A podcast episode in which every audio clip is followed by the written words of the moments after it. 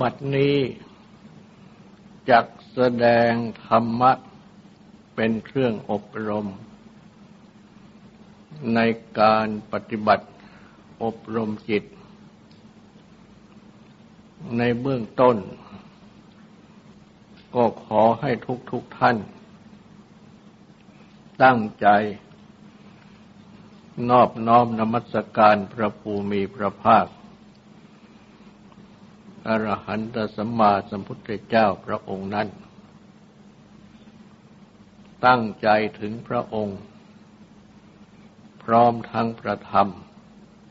และประสงค์เป็นสรณะ ตั้งใจสำรวมกายวาจาใจให้เป็นศีลทำสมาธิในการฟัง เพื่อให้ได้ปัญญาในธรรม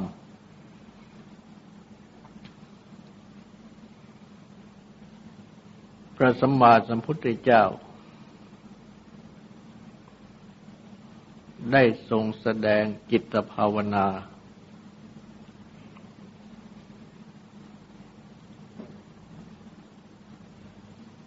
การอบรมจิต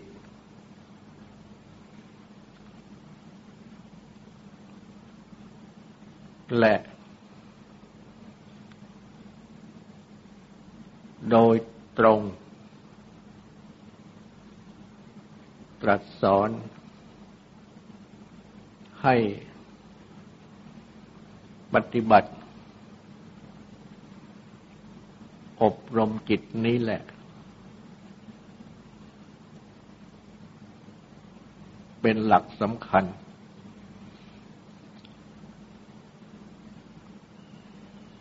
แม้ว่า จะได้ตรัสธรรมะโดยปริยายคือทาง เป็นอันมาก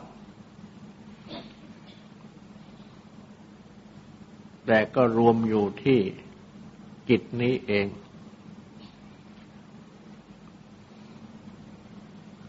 การถึงสรณะ คือพระพุทธเจ้าประธรรมประสงค์ เป็นที่พึ่ง ก็ต้องถึง ให้ถึงจิตใจ จิตใจต้องถึง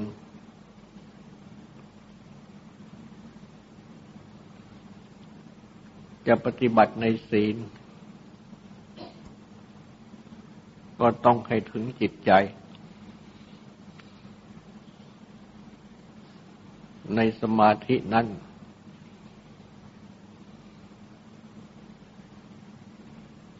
ตรัสเป็นจิตสิกขา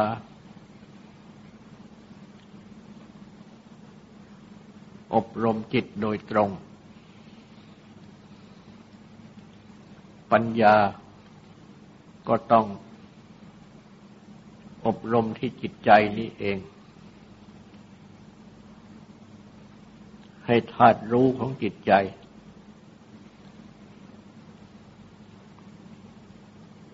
เกิดปัญญาคือความรู้อันถูกต้อง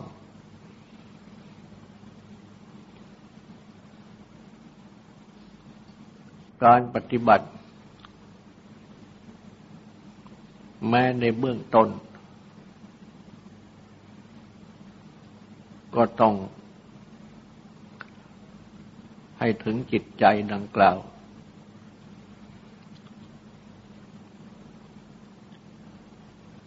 ได้แสดงสรณะและศีล มาตามสมควร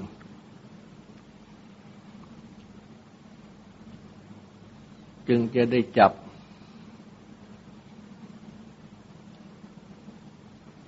ในขั้นสติขั้นสมาธิ และปัญญา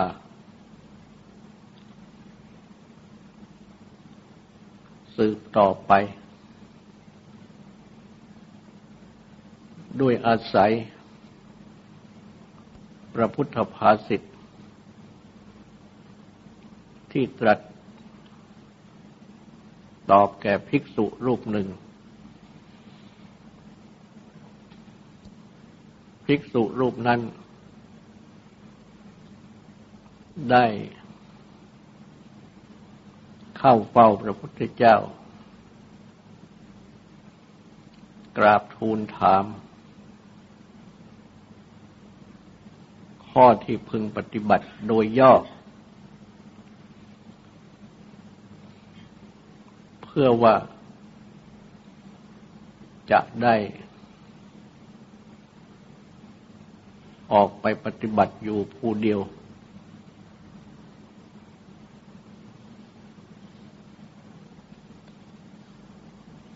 พระพุทธเจ้า จึงได้ตรัสสอน ซึ่งมีความโดยย่อว่า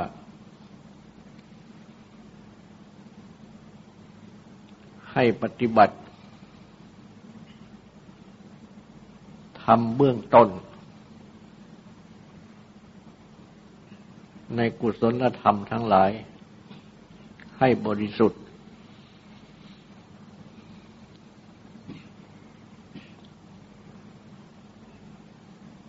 อะไรเป็นเบื้องต้นของกุศลธรรมทั้งหลาย ก็ตรัสว่า ศีลที่บริสุทธิ์ดีแล้ว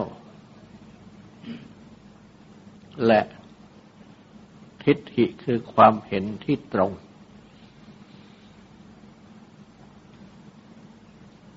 สองข้อนี้ เป็นเบื้องต้นของกุศลธรรมทั้งหลาย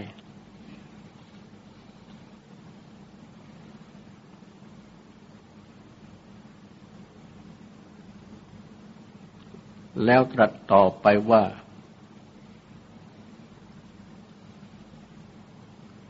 อาศัยศีล ตั้งอยู่ในศีล พึงปฏิบัติ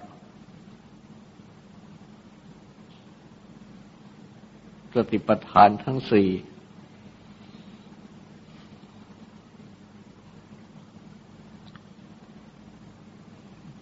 โดยอาการทั้งสาม คือ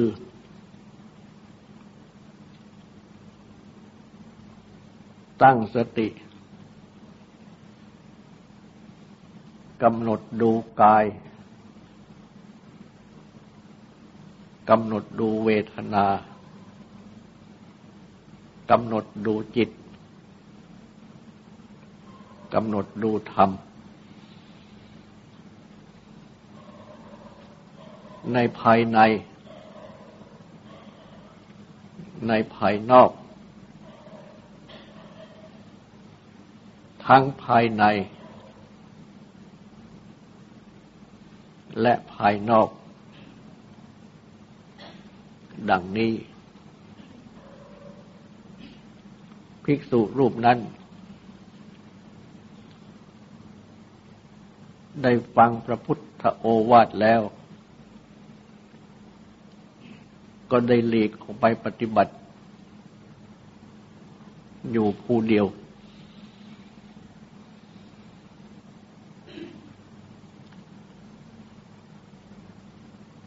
ตามพระพุทธโอวาท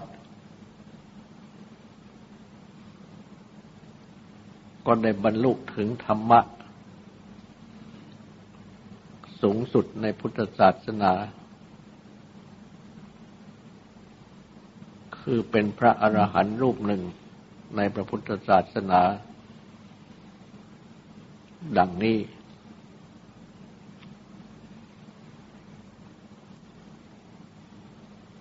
เพราะฉะนั้น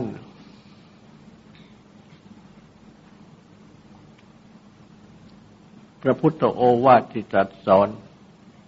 ไว้โดยย่อนี้ จึงถือเป็นหลักปฏิบัติ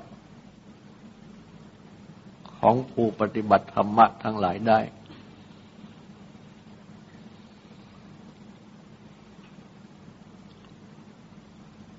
ข้อแรกก็คือ ปฏิบัติ เบื้องต้น ของกุศลธรรมทั้งหลาย หรือในกุศลธรรมทั้งหลายให้บริสุทธิ์ คือปฏิบัติศีลให้บริสุทธิ์ ดี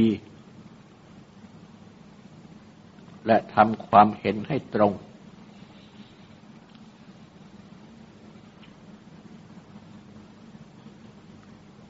การปฏิบัติศีลให้บริสุทธิ์ดีนั้น ก็ต้อง รักษาศีลให้ถึงใจ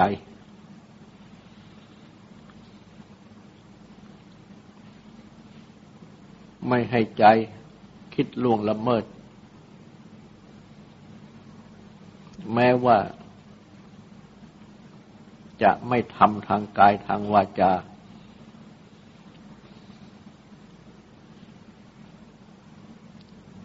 การไม่ละเมิดศีลทางกายทางวาจานั้น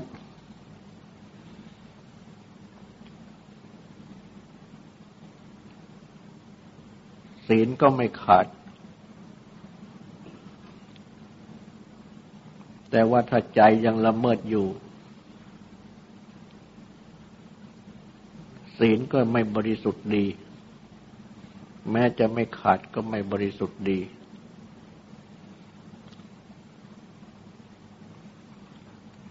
เพราะฉะนั้น จึงต้องรักษาจิตใจนี้ ไม่คิดละเมิด ด้วยทำจิตใจให้สงบ เป็นปกติ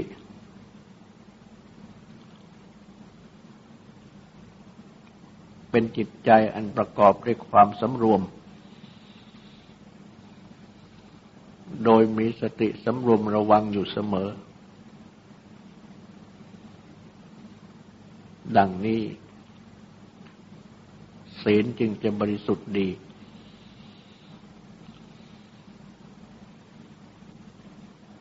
และ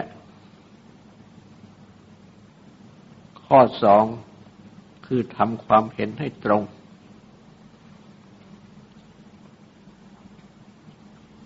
คือให้ถูกตรง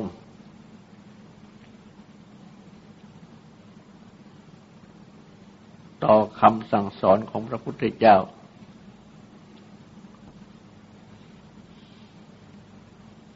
ต่อครองธรรม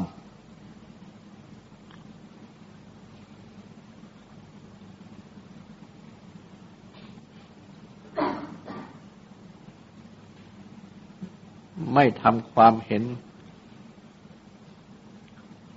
นอกทาง แห่งคำสั่งสอนของพระพุทธเจ้า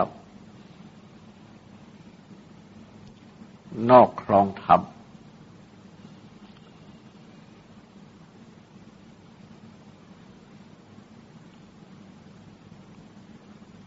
ข้อนี้ เป็นข้อสำคัญคู่กันไปกับทำศีลให้บริสุทธิ์ดี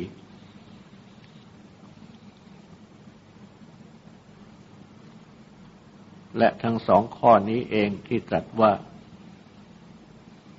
เป็นเบื้องต้นของกุศลธรรมทั้งหลาย หรือในกุศลธรรมทั้งหลาย ถ้าหากว่า ไม่มีสองข้อที่เป็นเบื้องต้นนี้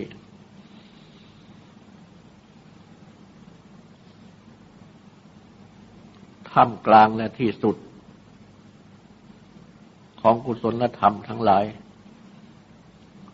หรือในกุศลธรรมทั้งหลาย ก็มีขึ้นไม่ได้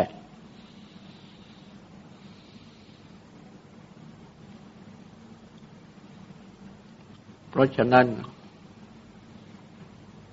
จึงต้องมีสองข้อนี้เป็นเบื้องต้น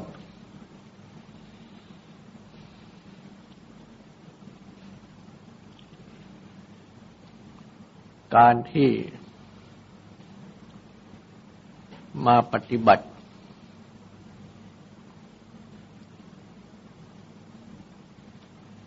รักษาศีล เป็นครือขัดก็ดี เป็นบรรพชิตคือผู้บวชก็ดี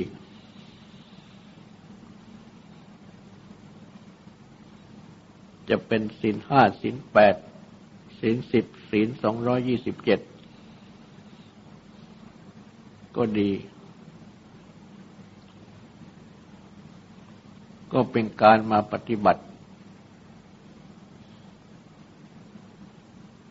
เบื้องต้นแห่งกุศลธรรมทั้งหลายข้อที่หนึ่ง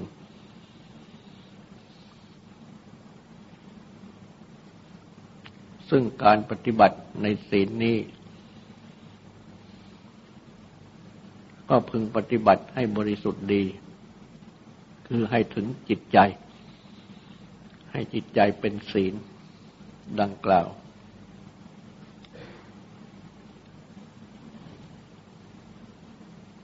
การที่มาเล่าเรียน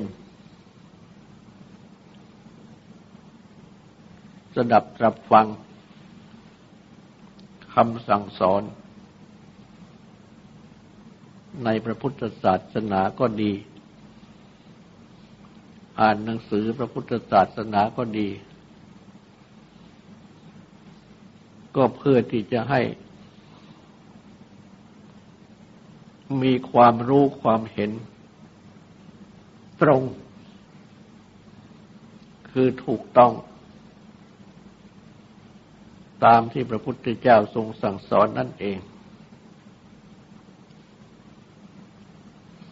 และอีกอย่างหนึ่งก็กล่าวได้ว่า ถูกต้องตามครองธรรม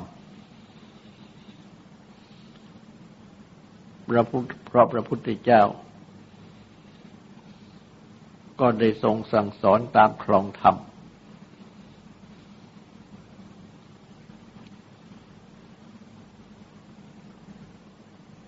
คือทรงสั่งสอน ความจริงตามเหตุและผล หรือเหตุผลตามความเป็นจริง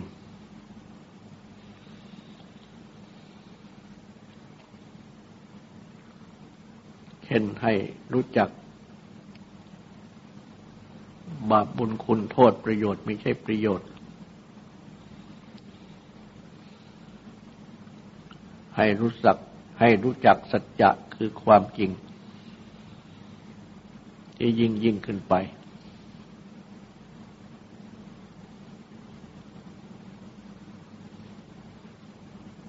จนถึงในอริยสัจทั้งสี่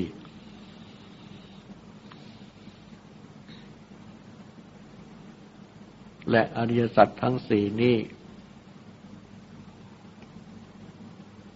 ก็ได้ตรัสไว้ว่า เป็นที่รวมของกุศลธรรมทั้งสิ้นที่พระองค์ได้ทรงสั่งสอน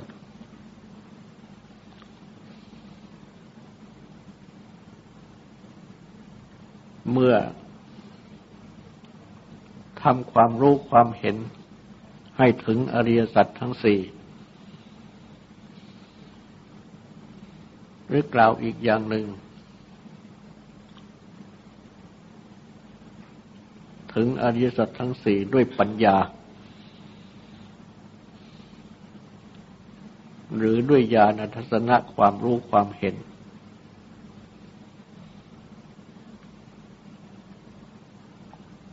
ก็เป็นอันว่า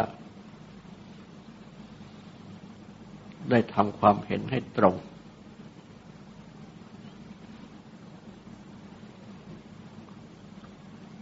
แต่ว่าความเห็นตรง อันเป็นเบื้องต้นของกุศลธรรมทั้งหลายนี้ ก็ไม่ได้มุ่งถึง อริยสัจทั้งสี่ ที่พึงถึง ด้วยปัญญา หรือด้วยความรู้ความเห็นอันเป็นระดับสูง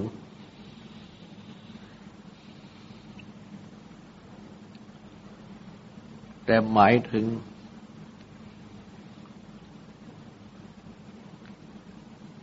ระดับที่เป็นสามัญ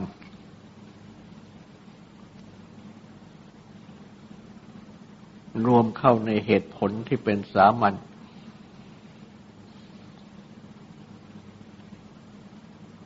นั่นเอง เช่นว่า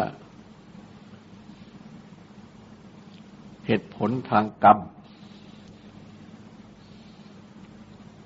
คือการงานที่กระทำทางกายทางวาจาทางใจ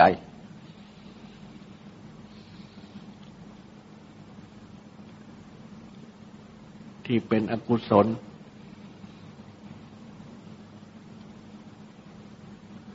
ที่เป็นกุศลหรือว่าที่เป็น บาปที่เป็นบุญ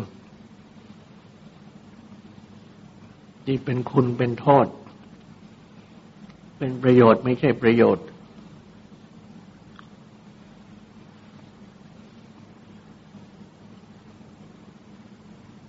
กรรมที่กระทำทั้งปวง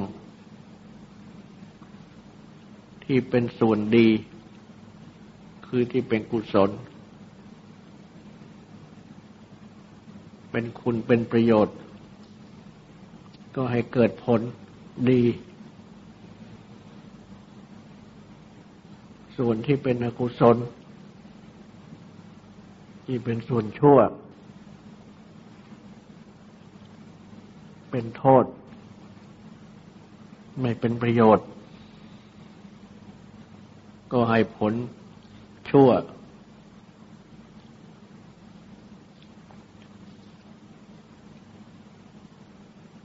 และการปฏิบัติ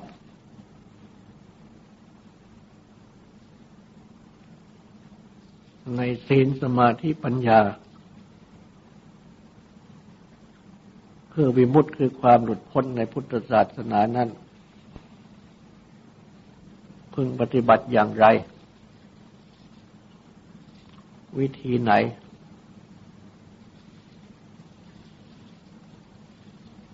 ก็ต้องศึกษาให้มีความรู้ ความเห็น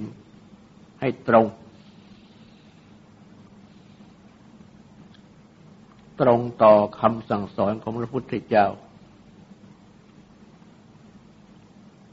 ตรงต่อครองธรรม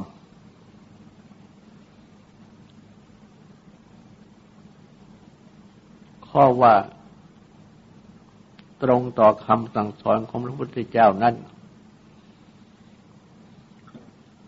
ก็คือพระพุทธเจ้าทรงสั่งสอนไว้อย่างใด มีพระพุทธาธิบาย คือความประสงค์หรือความหมายเป็นอย่างใด ก็รู้ตรง ตามที่ทรงสั่งสอนไว้ที่ว่าตามคลองธรรมนั้น ก็คือมีความรู้ความเห็นในศีล ตรงต่อ ศีลจริง ๆ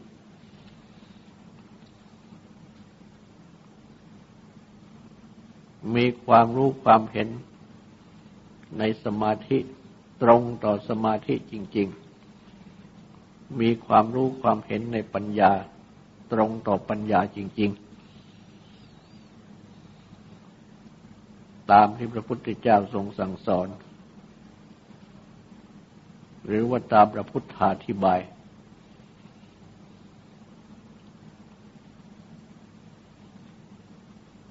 การที่มาสดับตรับฟังคำสั่งสอน อ่านหนังสือธรรมะทั้งหลาย คิดพิจารณาความหมายของธรรมะทั้งหลาย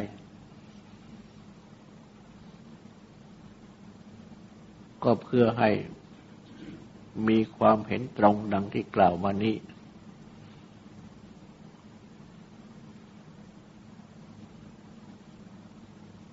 เบื้องต้นนี้แหละเป็นสิ่งสำคัญ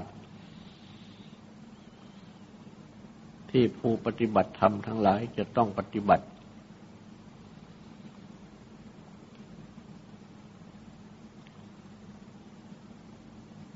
แล้วจึงตรัสสอนให้อาศัยศีล ปฏิบัติสติปัฏฐานทั้งสี่ดังกล่าว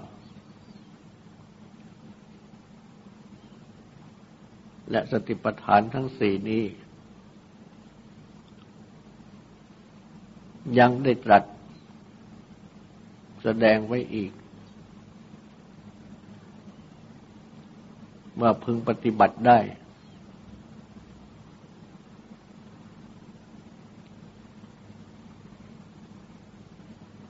สำหรับ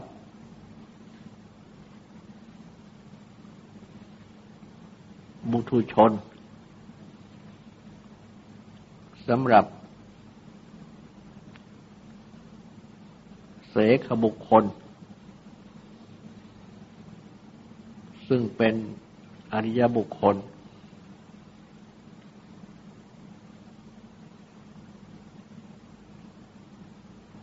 ตั้งแต่ขั้น โสดาบัน ขึ้นไปแต่ยังไม่ถึงเป็นพระอรหันต์ตลอดจนถึงอาเสขบุคคล คือพระอรหันต์ทั้งหลาย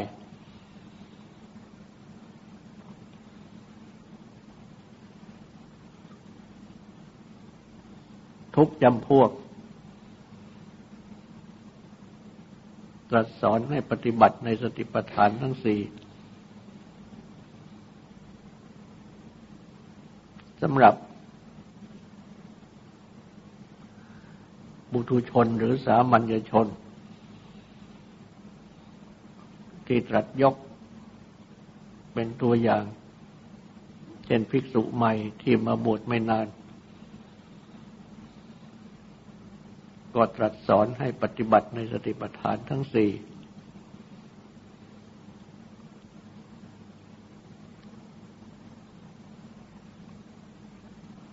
ทำจิตให้รวมมีอารมณ์อันเดียว เพื่อญาณคือความ อย่างรู้กายเวทนาจิตธรรม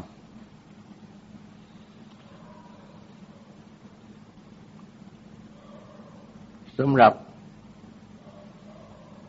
อริยบุคคลที่ยังเป็นเสขะ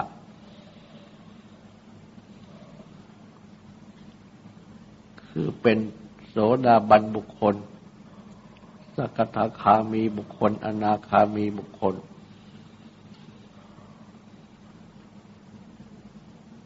ก็ตรัสสอนให้ปฏิบัติในสติปัฏฐานทั้งสี่เพื่อปริญญา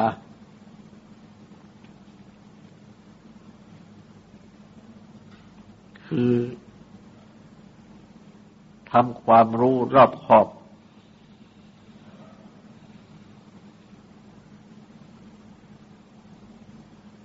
ในกายเวทนาจิตธรรม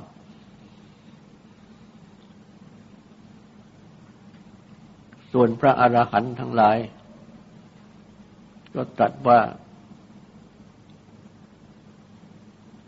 ปฏิบัติสติปัฏฐานทั้งสี่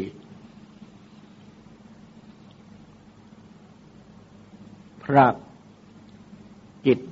ออกจากกาย เวทนาจิตธรรม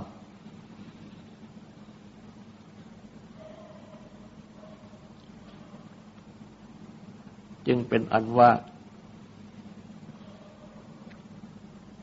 สติปัฏฐานทั้งสี่นี้ เป็นข้อที่ตรัสสอนให้ปฏิบัติ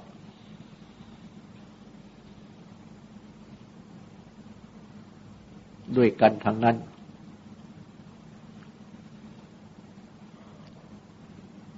ที่เป็นสามัญชน หรือเป็นภิกษุผู้บวชเข้ามาใหม่ ก็ตรัสสอนให้ปฏิบัติ เป็นอริยบุคคลที่เป็นเสขบุคคล ก็ตรัสสอนให้ปฏิบัติ ที่เป็นอริยบุคคลคันอเสขะ ผู้เสร็จกิจ เป็นพระอรหันต์แล้ว ก็ตรัสสอนให้ปฏิบัติ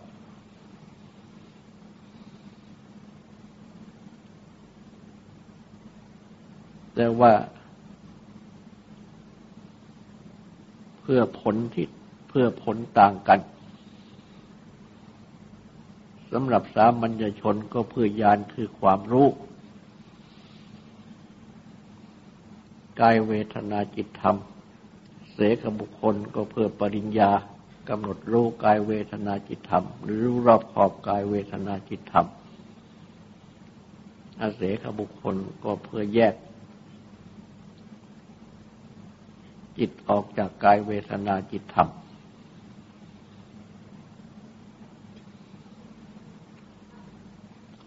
เพราะฉะนั้นสติปัฏฐานทั้งสี่นี้ จึงเป็นหลักปฏิบัติใหญ่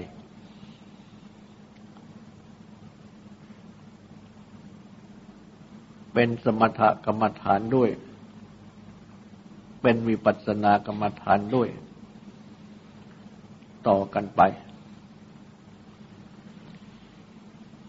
ที่เป็นสมถกรรมฐานนั้น ก็คือ ปฏิบัติ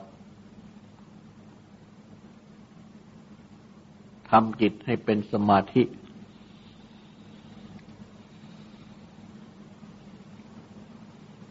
กำหนดกายเวทนาจิตธรรม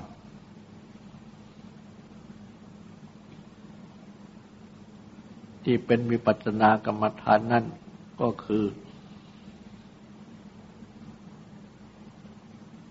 ทำ ให้เกิดปัญญารู้แจ้งเห็นจริง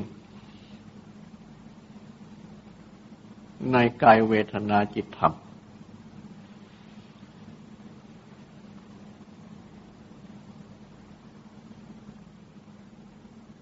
ทั้งนี้ก็ต้องอาศัยสติ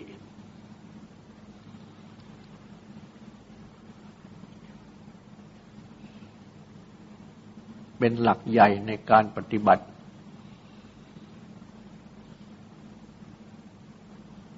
หรือเรียกว่าสตินำหน้า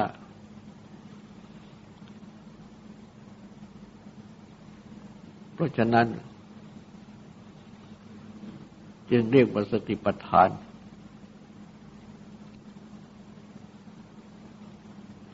การจะทำสมาธิ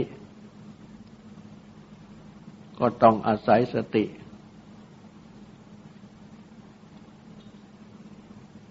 การจะทำ วิปัสสนา ก็ต้องอาศัยสติ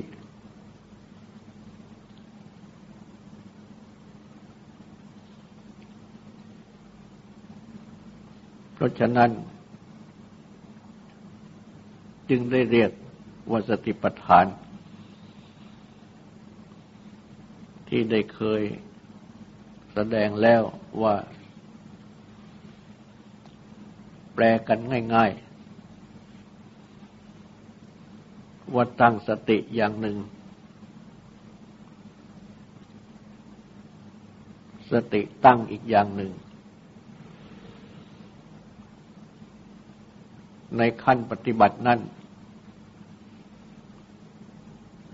แปลว่าตั้งสติ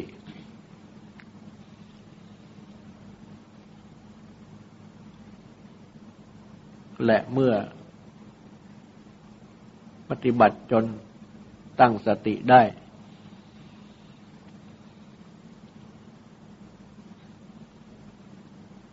ก็แปลว่าสติตั้ง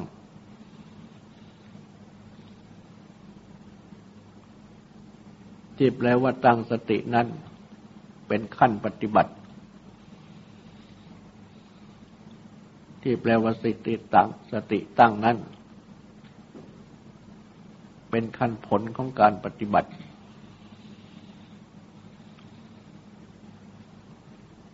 พระพุทธเจ้า ได้ตรัสสอน ให้ตั้งสติ ในกายเวทนาจิตธรรม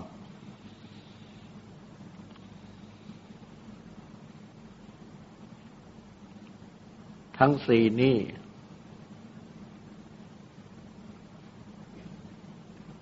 ก็รวมอยู่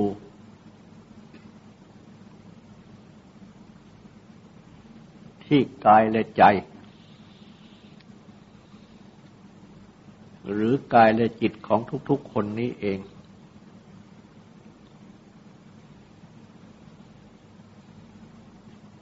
รวมเข้า ก็ คือตัวอัตภาพอันนี้ และที่เรียกว่าอัตภาพนี้ ก็เรียกตามสมมติบัญญัติ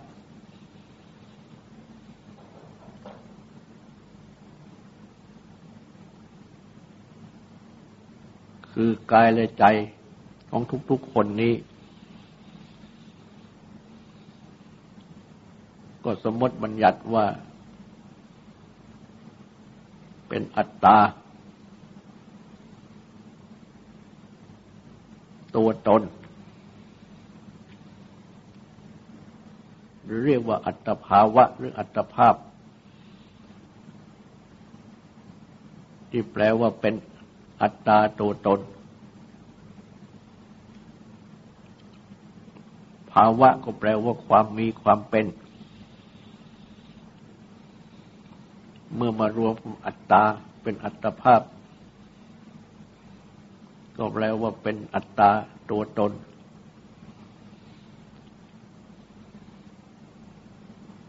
และก็เรียกอีกอย่างหนึ่ง ตามที่ยึดถือ ว่าตัวเราของเรา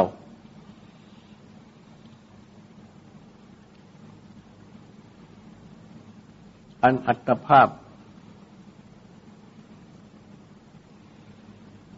ซึ่งเป็นที่ยึดถือ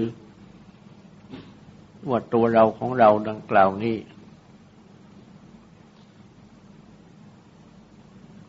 พระพุทธเจ้า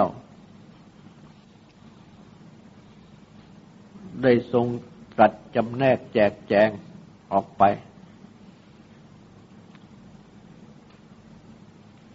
หลายนัยยะ เช่น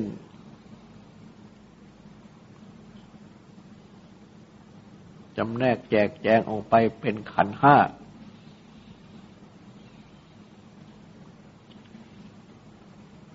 จำแนกแจกแจงออกไปเป็นอายตนะหก จำแนกแจกแจงออกไป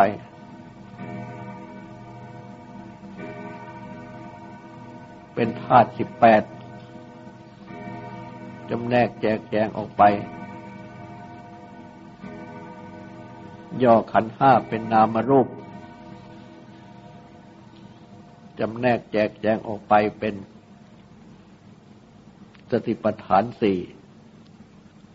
คือที่ตั้งของสติทั้งสี่กายเวทนาจิตธรรม ตามควรแก่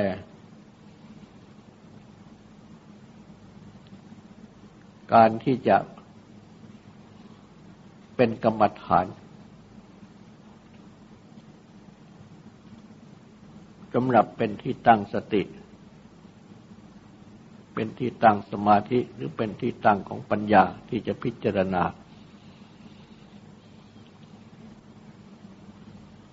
แต่อันที่จริงนั้นทั้งหมดนี้ก็รวมเข้า เป็นสมมติบัญญัติที่ว่าอัตภาพ ตัวเราของเรานี่แหละทั้งหมด